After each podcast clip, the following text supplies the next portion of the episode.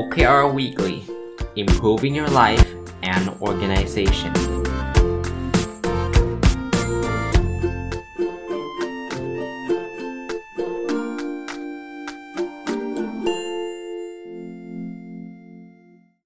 สวัสดีครับ ยินดีต้อนรับเข้าสู่รายการ OKR Weekly นะฮะก็เป็นรายการที่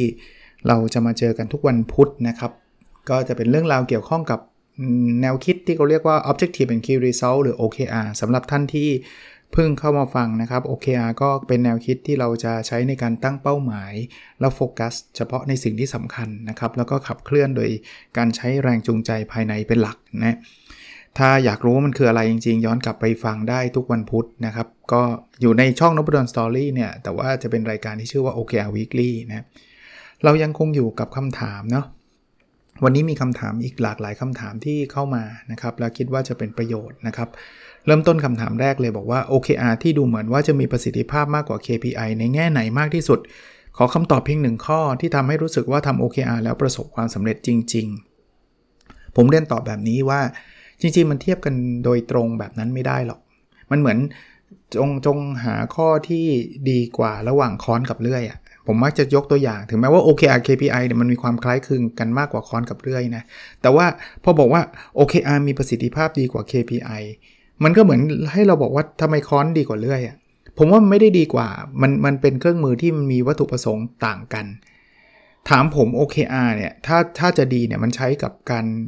โฟกัสมากกว่าอะถ้าจะบอกว่ามีดูมีประสิทธิภาพมากกว่า KPI เนี่ยสำหรับผมคือเรื่องโฟกัส เพราะมันจะเป็นเฉพาะเจาะจงในเรื่องใดเรื่องหนึ่งที่เป็น priority หรือว่าเรื่องที่เราให้ความสำคัญสูงสุดณเวลาใดเวลาหนึ่งมากกว่า คราวนี้เวลาเราโฟกัสเยอะเนี่ยโอกาสที่เราจะประสบความสำเร็จในเรื่องนั้นก็จะเยอะขึ้นนะครับแต่ KPI ไม่ได้ผิดนะที่เขาไม่ได้โฟกัสแค่เรื่องเดียว เพราะว่ามันเป็นเครื่องมือในการ control ในการควบคุมว่าคนคนนึงเนี่ยตำแหน่งตำแหน่งนี้เนี่ยเขาทำ performance ได้ดีมากน้อยแค่ไหน เพราะนั้นเขาก็มีเรื่อง 5 เรื่อง 10 เรื่องที่เขาต้องต้องทำให้ดีนะครับ แต่พอ OKR เนี่ยมันคือ เฮ้ย ตอนนี้เรากำลังจะแย่เรื่องนี้ละ เราขอใช้เวลาขอใช้ทรัพยากรในการโฟกัสเรื่องนี้นะครับ ประมาณนั้นมากกว่าเนาะแต่ถ้าท่านถามว่าข้อหนึ่งที่ OKR เด่นมาก ถ้าเทียบ KPI ผมก็จะตอบเรื่องเรื่องของโฟกัสนะครับ ถัดไปครับการตั้ง Objective ของแต่ละฝ่ายต่างจากการใช้ KPI อย่างไร ผมเรียนอย่างนี้ Objective เนี่ยจริง ๆ แล้วเนี่ยตอนก่อนที่จะมี OKR เราก็มี Objective นะไม่ใช่ไม่มี แต่มันเป็น Objective ในทุกเรื่องที่เราทำ สมมุติผมเป็นผมไม่สมมุติอะตอนนี้ผมเป็นอาจารย์เนี่ยผมมี Objective ว่าผมต้องสอนให้ดี ผมจะต้องทำวิจัยให้โดดเด่น ผมจะต้องให้ความรู้กับสังคม ผมมี Objective หมด KPI มันก็จะไปประกบทีละ Objective นึกออกไหมครับ ว่าอ้าวสอนให้ดี รู้ได้ไงอาจารย์นพดลสอนดีอะคะแนนประเมินการสอนที่ได้จากนักศึกษาต้องเกิน xx เปอร์เซ็นต์ก็ว่าไป งานวิจัยอาจารย์นพดลทำงานวิจัยได้ดีมากน้อยแค่ไหน ก็อาจจะเป็นจำนวนครั้งในการตีพิมพ์ ในวารสารในระดับอินเตอร์กี่ paper ก็ว่าไปใช่ไหม KPI ก็จะบอกแบบนั้น หรืออาจารย์ให้บริการทางวิชาการสู่สังคมมากน้อยแค่ไหน ก็อาจจะเป็นจำนวนชั่วโมงที่อาจารย์ไปเป็นกรรมการหรืออาจารย์ไปสอนนี่คือ KPI เพราะฉะนั้นเนี่ย Objective มันมาก่อนแล้วก็ KPI เป็นตัววัด Objective อันนี้คือ Objective ทั่วไปนะแต่ถ้าเกิดท่านถามว่า Objective ของแต่ละฝ่ายต่างจากการใช้ KPI อย่างไร ผมเข้าใจว่าท่านถามในคอนเทกต์ของ OKR อันนี้ต่างละ เพราะว่า OKR เนี่ย มันโฟกัส มันเฉพาะเจาะจง อย่างเคสของผมเมื่อกี้ถ้าเป็น OKR จะเป็นเรื่องวิจัยเรื่องเดียว เรื่องสอนเรื่องให้บริการนักวิชาการสู่สังคม อาจจะไม่ใช่ OKR ของผม เพราะว่าตอนนี้คณะผมอยากจะเน้นเรื่องการผลิตผลงานวิจัยระดับโลก OKR ผมอาจจะมีเรื่องวิจัยเรื่องเดียว หรือคณะผมอยากจะผลิตสตาร์ทอัพ OKR ของผม ซึ่งมันมี Objective อยู่ในนั้นเนี่ยนะครับก็จะเป็นเรื่องของการทำยังไงก็ได้ให้เด็กเป็นสตาร์ทอัพซึ่งอาจจะไม่ใช่ KPI ผมเลยก็ได้นะครับ ท่านนี้ถามมาเป็นคำถามคลาสสิกอะ OKR KPI มีข้อดีข้อเสียต่างกันอย่างไร ผมไม่มองว่าเป็นข้อดีข้อเสียนะ ผมมองว่าเหมือนค้อนกับเลื่อยมีข้อดีข้อเสียต่างกันอย่างไร จะบอกว่าค้อนใช้เลื่อยไม้ไม่ได้เป็นข้อเสียของค้อนปะผมว่ามันไม่ใช่เนะเพราะว่าค้อนไม่ได้ถูกสร้างมาเพื่อเลื่อยไม้ หรือบอกว่าเลื่อยใช้ตอกตะปูไม่ได้เป็นข้อเสียของเลื่อยไม้ ผมว่าก็ไม่ใช่นะ OKR พูดอีกทีนะครับ มันคือเครื่องมือที่เราต้องใช้โฟกัส เฉพาะเรื่องใดเรื่องหนึ่งในเวลาใดเวลาหนึ่ง ขับเคลื่อนโดยแรงจูงใจภายใน ในขณะที่ KPI ใช้ในการควบคุมประเมินผล อาจจะทุกเรื่องที่เราทำนะครับ แล้วใช้เพื่อจะดูว่าตำแหน่งนี้คนนี้เนี่ยทำได้ดีมากน้อยแค่ไหน พูดแบบนี้แล้วกัน ผมว่ามันไม่ใช่ข้อดีหรือข้อเสียแหละ มันคือถูกสร้างมาด้วยประมาณนี้ ท่านนี้ถามมาบอกว่าถ้านำเอา OKR มาใช้กับองค์กรแล้ว จะถือเป็นการเลิกใช้ระบบ KPI เลยหรือไม่คำตอบคือไม่เกี่ยวครับ จะเลิก หรือไม่เลิกไม่ได้เกี่ยวกับ OKR มีหรือไม่มีเลยครับ ถ้าจะคิดว่าจะเลิก KPI แปลว่า KPI มันไม่ work ไม่ว่า OKR จะมีหรือไม่มีก็ตาม ถ้ายังคงใช้ KPI อยู่แสดงว่า KPI มัน work ไม่ว่า OKR จะมีหรือไม่มีก็ตามเพราะนั้น OKR ไม่ได้เกี่ยวกับ KPI ครับ ก็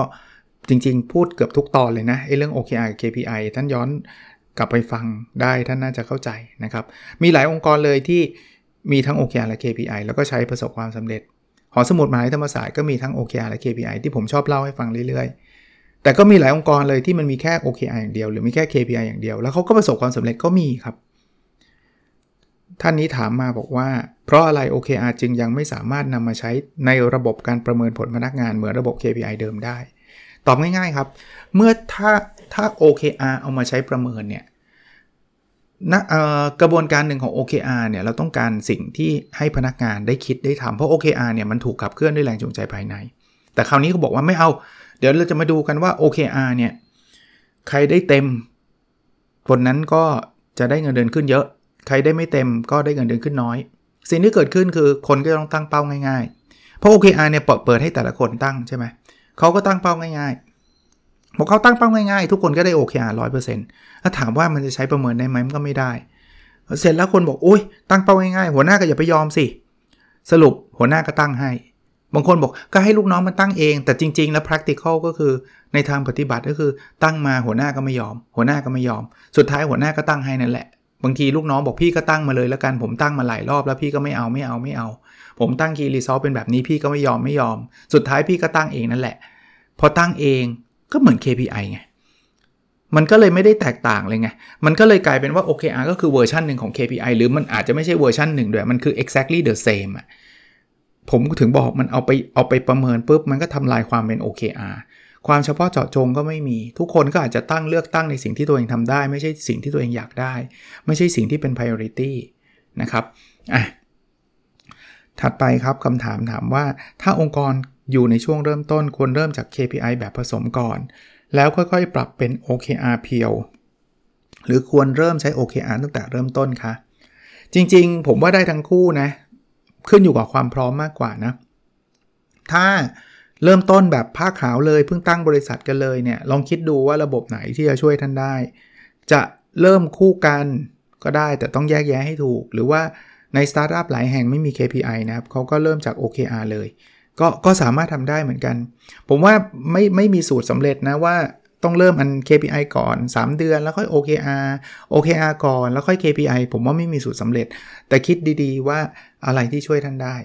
เอาเลือกเท่าที่จำเป็นก่อน โดยเฉพาะช่วงแรกๆเนี่ยอย่าพึ่งเยอะนะส่วนตัวผมอย่าพึ่งแบบ OKR KPI Balance Scorecard เอาอะไรเต็มไปหมด มันจะเกิดความสับสนได้ง่าย ลองดู culture อย่าง startup เนี่ย culture ของเขาเนี่ยเขาไม่ต้องการการ control มากเขาไม่ต้องการการควบคุมมากเพราะฉะนั้นเขาอาจจะเริ่มจาก OKR อย่างเดียวอย่างเงี้ยท่านนี้บอกว่าเคยฟังบรรยายครับ OKR KPI ไม่เหมือนกัน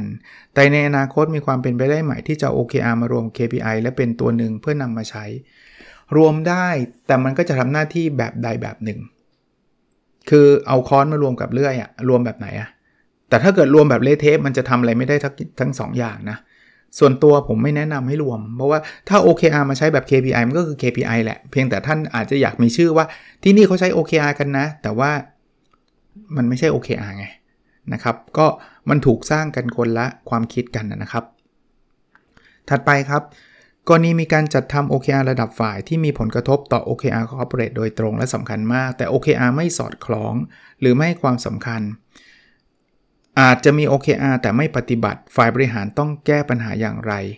และ OKR ที่ดีควรกำหนดอย่างไรสำหรับกรณีนี้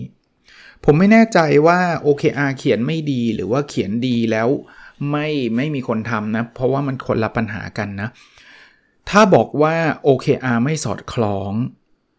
อย่างเงี้ยผมคิดว่าคงต้องเขียนใหม่อะ่ะเพราะว่าไม่สอดคล้องเนี่ยโห corporate เน้นเรื่องการเพิ่มรายได้ OKR ไปเขียนเรื่องอะไรก็ไม่รู้ที่ไม่เกี่ยวกับรายได้เลยเนี่ย เขียนใหม่ อย่างนี้ไม่สอดคล้อง แต่ถ้ามันเป็นเคสที่ว่าไม่ให้ความสำคัญคือเขียนไปอย่างนั้นแล้วไม่ทำเนี่ย ผมว่ากระบวนการติดตาม กระบวนการสร้าง recognition ต้องเกิดติดตามคืออะไร เช่น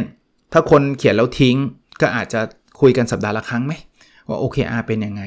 นะหรือมันตามก็อย่างนั้นนะตามก็ไม่ทำเบื่อไม่ชอบ แสดงว่าเขากำลังขาดแรงจูงใจภายในอยู่อะ ผมให้ข้อคิดไว้นิดนึงก็แล้วกันครับ แรงจูงใจภายในมาจาก 3 ปัจจัยหลักนะหคือความเป็นอิสระ ให้เขาคิดเยอะๆ ให้โอกาสเขามากๆ กระจายอำนาจไปให้ให้พนักงานได้คิดได้ทำเองเยอะหน่อย เขาจะชอบ อันที่ 2 คือ competence คือความสามารถ อันแรก autonomy นะคือคือการความอิสระ อันที่2คือความสามารถ ให้ให้ความรู้เขาด้วยนะบางทีเขาเขาอยากทำแหละแต่เขาไม่รู้ว่าจะทำยังไง ให้ความรู้อะไรที่เราเก่งอะ่ะเราจะชอบ อันที่3เขาเรียกว่า relatedness คือความเกี่ยวข้องเชื่อมโยง อธิบายให้เขาเห็นว่าไอสิ่งที่เขาทำมันช่วยฝ่ายช่วยบริษัทยังไง เขามี contribution ยังไง หรือว่ามีส่วนร่วมยังไง จะช่วยได้ระดับหนึ่ง นอกจากนั้นก็อาจจะต้องสร้างแรงจูงใจพวก recognition หัวหน้าชมหน่อย ให้กำลังใจเขาหน่อยนะครับ ไม่ถึงเป้าไม่ได้แปลว่าล้มเหลวนะครับ ไม่ใช่ว่าบางคนเนี่ยด่าเลยนะ ไม่ถึงเป้าด่าเลยอย่างเงี้ย ก็อาจจะไม่ใช่นะครับ ท่านนี้ถามมาบอกว่าผลประเมิน OKR Corporate มีผลต่อการประประเมิน OKR ระดับฝ่ายที่สนับสนุนอย่างไร ผันแปรตามหรือเปล่า ผมไม่แน่ใจคำว่าผลประเมินนะ คือประเมินแบบขึ้นเงินเดือนไม่ไม่มีเลยนะ OKR ไม่มี แต่ว่าผลประเมินในแง่ที่ว่าอ่าสมมติสมมติ ระดับฝ่ายทำ OKR สำเร็จระดับคอร์ปอเรทไม่สำเร็จอย่างนี้อาจจะต้องมานั่งคุยกันว่ามันไม่สอดคล้องหรือเปล่า เพราะว่าถ้าเกิดคุณสำเร็จแล้วเนี่ยมันน่าจะกระตุ้นทำให้ระดับองค์กรสำเร็จด้วยเนาะมันมีความเป็นเหตุและผลเป็นแบบนี้คือระดับฝ่ายมันสนับสนุนระดับ corporate ถ้าระดับฝ่ายได้เต็มร้อยหมด corporate ได้ 20%เองอย่างเงี้ยก็ต้องตั้งคำถามว่าไอ้ระดับฝ่ายมันทำแบบเกี่ยวข้องกับ corporate มากน้อยแค่ไหน หรือทำง่ายไปไหม มันถึงเต็มร้อยกันหมดเลยอะแต่ corporate นี่ตั้งท้าทายมากอะไรเงี้ย ถัดไปนะครับคำถามถัดไปถามว่าถ้าสมมุติฝ่ายหนึ่งสามารถช่วยให้ OKR ของบริษัทสำเร็จได้หลายข้อ จะเลือกทำแค่ 1 ข้อใช่ไหม ไม่จำเป็นนะคือไม่ได้แปลว่า OKR ที่ท่านทำแล้วต้องตอบบริษัทได้แค่ข้อเดียวนะ ผมว่ามองในทางกลับกันนะ ถ้าท่านทำ OKR ของท่านแล้วท่านตอบโจทย์บริษัท OKR ของบริษัทได้ 2 ข้อ 3 ข้อยิ่งดีใหญ่ปะเพราะนั้นไม่จำเป็นต้องเลือกนะครับ แต่ไม่ใช่ว่าต้องทำให้ครบคืองี้ สมมุติผมอยู่ฝ่ายตลาดเนี่ยผมดู OKR บริษัท 3 ข้อเนี่ยผมอาจจะตอบได้ข้อเดียวก็ได้ แต่ถ้ากรณีที่ผมตอบได้ 2 ข้อ ผมก็ตอบ 2 ข้อได้ครับ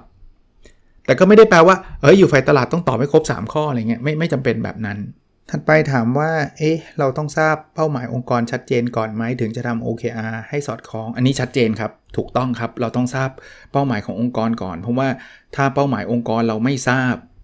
เราก็ทำ OKR ของเราไม่ได้นะ อันนี้บอกว่าการทำ OKR เฉพาะระดับไหนบ้าง เพราะถ้าต้องการเป้าหมายได้ด้วยตัวเอง แต่ต้องอยู่บนเป้าหมายหลักของบริษัท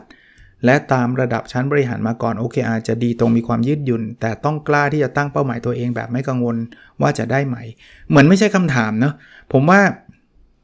อย่างที่ท่านเข้าใจถูกแล้วครับ คือเราตั้งเป้าด้วยตัวเราเอง แต่ต้องอยู่บนเป้าหมายของบริษัท คือต้องสอดคล้องกับเป้าหมายของบริษัทนะครับเพราะนั้นเนี่ยระดับบนต้องชัดก่อน พอชัดปุ๊บระดับล่างก็มาปรับทำทำเป้าของตัวเอง คืออย่างที่ท่าน ถามมาครับบอกว่ามันดีตรงความยืดหยุ่นคือเราเลือกเองได้ แต่ว่ามันก็ไม่เลือกได้ร้อยเปอร์เซ็นต์เพราะมันต้องตอบโจทย์บริษัทนะครับแล้วไม่ต้องกลัวว่าจะได้ไหมเนี่ยก็ดีครับเป็นไมซ์เซ็ตที่ดีนะครับเขาบอกว่าทุกคนต้องทราบโอเคอาหลักของบริษัทก่อนที่จะมีแนวคิดในทิศทางเดียวกันใช่ไหม ใช่แน่นอนครับ ถ้าเกิดเราไม่ทราบเป้าหมายของบริษัท เราไม่ทราบ OKR ของบริษัท เราจะไป OKR ของเรามันก็ยากใช่ไหม ท่านนิดเขียนโอ้โหคำถามมันกว้างมากเลยนะ คือบอกว่ามีวิธีการออกแบบ OKR อย่างไร แนะนำให้ไปฟัง เพราะว่าออกแบบ OKR นี่คุยกันเป็นตอนๆเลยนะ ออกแบบ Objective ยังไง ออกแบบ Key Result ยังไงนะครับ จะใช้ OKR ตัวไหน อันนี้แสดงว่าท่านอาจจะยังไม่ได้ฟังอะนะถ้าถ้าท่านฟังคือผมเอามาตอบสั้นๆ คงตอบไม่ได้นะครับ มันก็มีวิธีการออกแบบแต่มันไม่ได้ยากอะไรนะครับ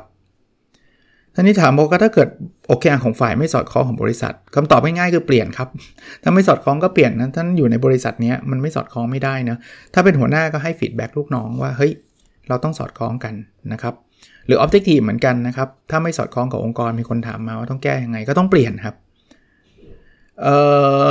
ท่านนี้ถามมาบอกว่า Objective ขององค์กรทำไมมีหลายข้อได้ เพราะเป้าหมายบริษัทจริง ๆ แล้วควรเป็นเป้าหมายเดียวกันหรือไม่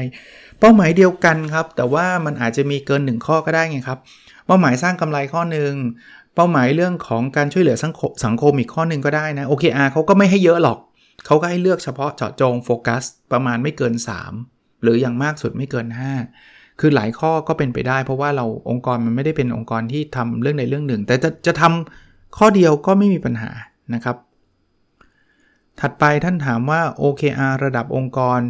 ที่ตั้งตอนต้นปีสามารถปรับได้ไหมหากสถานการณ์เปลี่ยนไปและปรับได้มากน้อยแค่ไหนที่เหมาะสม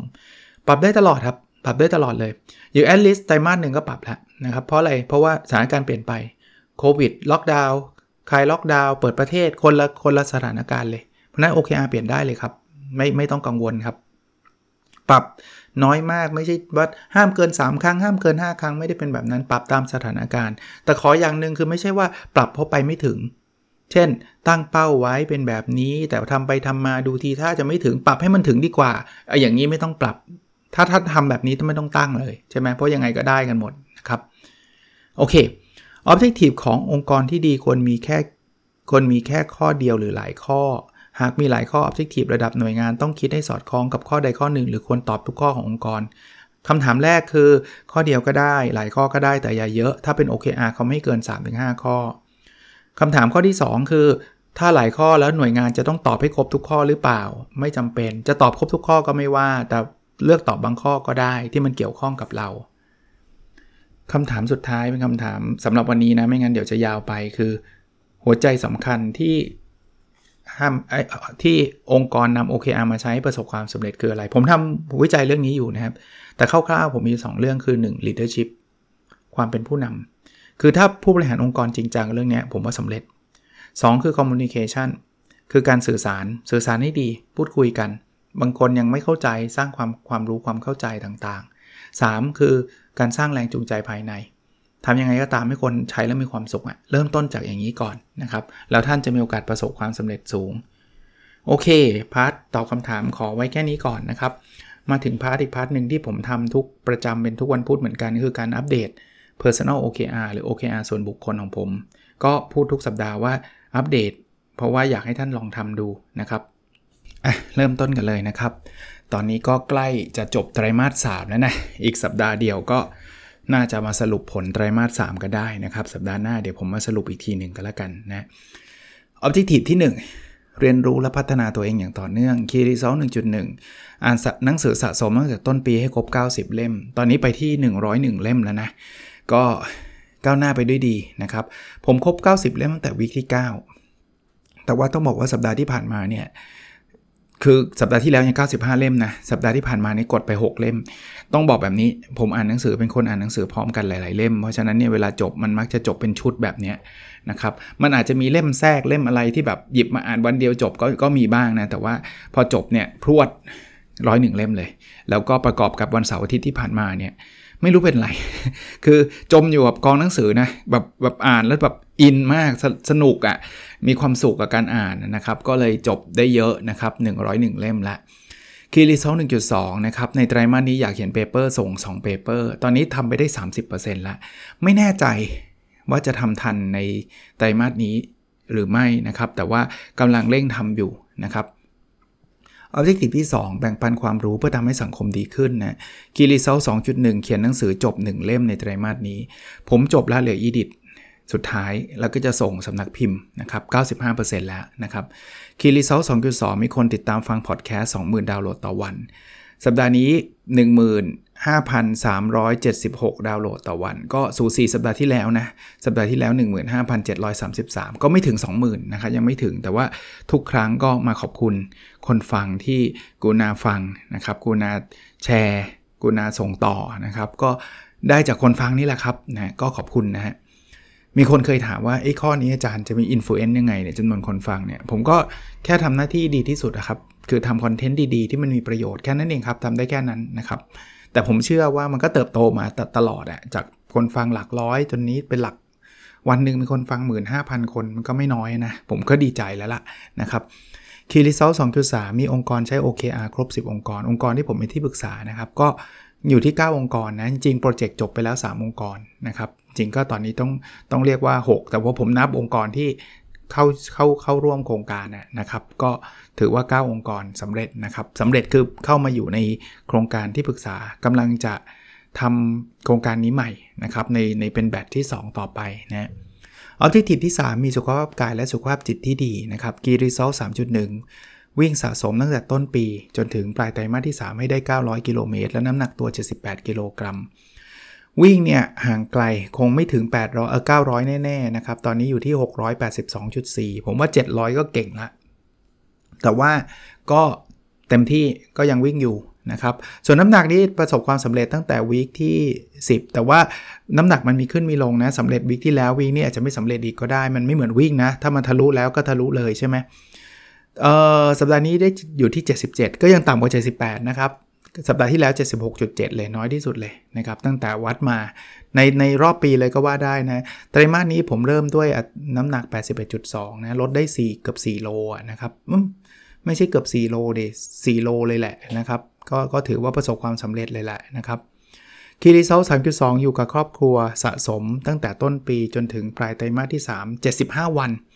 ก็ด้วยเนื่องจากล็อกดาวน์เนี่ยตัวเลขก็เลยตอนนี้เกินไปแล้วนะครับ 86 วันนะครับ 86 วัน ผมก็นับวันที่ไม่ได้มีสอนแล้วก็ไม่ได้มีประชุมนะแต่ว่าวันที่อยู่กับครอบครัวแล้วทำวิจัยก็นับไปด้วย ไม่งั้นมันจะไม่ได้นับเลยสักวันนะครับทำงานอื่นๆก็นับไปด้วยนะครับนับถือว่าเราได้อยู่กับครอบครัวนะครับ เดี๋ยวเปิดประเทศเนาะหรือว่าลูกๆไปโรงเรียน ผมต้องไปสอนไปอะไรเนี่ยก็อาจจะลดลงน้อยลงนะ ก็คาดหวังว่าน่าจะเปิดเร็วๆนี้แหละนะครับเออมีข่าวประชาสัมพันธ์สุดท้ายนะครับ ตอนนี้มีคนถามมาเยอะมาก แล้วรู้สึกว่า เอ้ยเราผมไม่จำเป็นจะต้องรอจนถึงปลายปีก็ได้นะครับ คือมีคนถามมาทุกสัปดาห์เลย ว่าอาจารย์ยังมี My OKR Week Diary เหลือไหมเหลือไหมเหลือไหมสองปีที่ผ่านมาเนี่ยผมทำครั้งเดียวตอนปลายปีนะครับ ตอนปลายปี ก็ ทำแล้วมันหมดเลยะนะครับพิมพ์มาเท่าไหร่ก็เท่านั้นนะครับ มีคนต้องการเท่าไหร่ก็พิมพ์เท่านั้น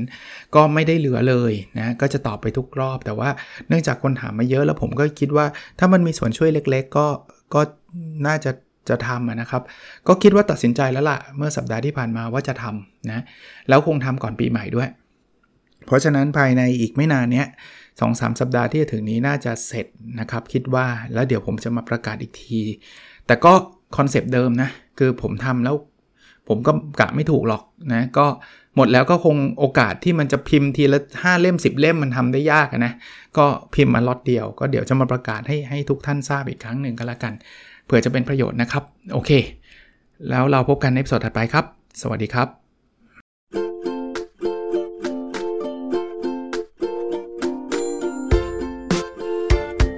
The OKR Weekly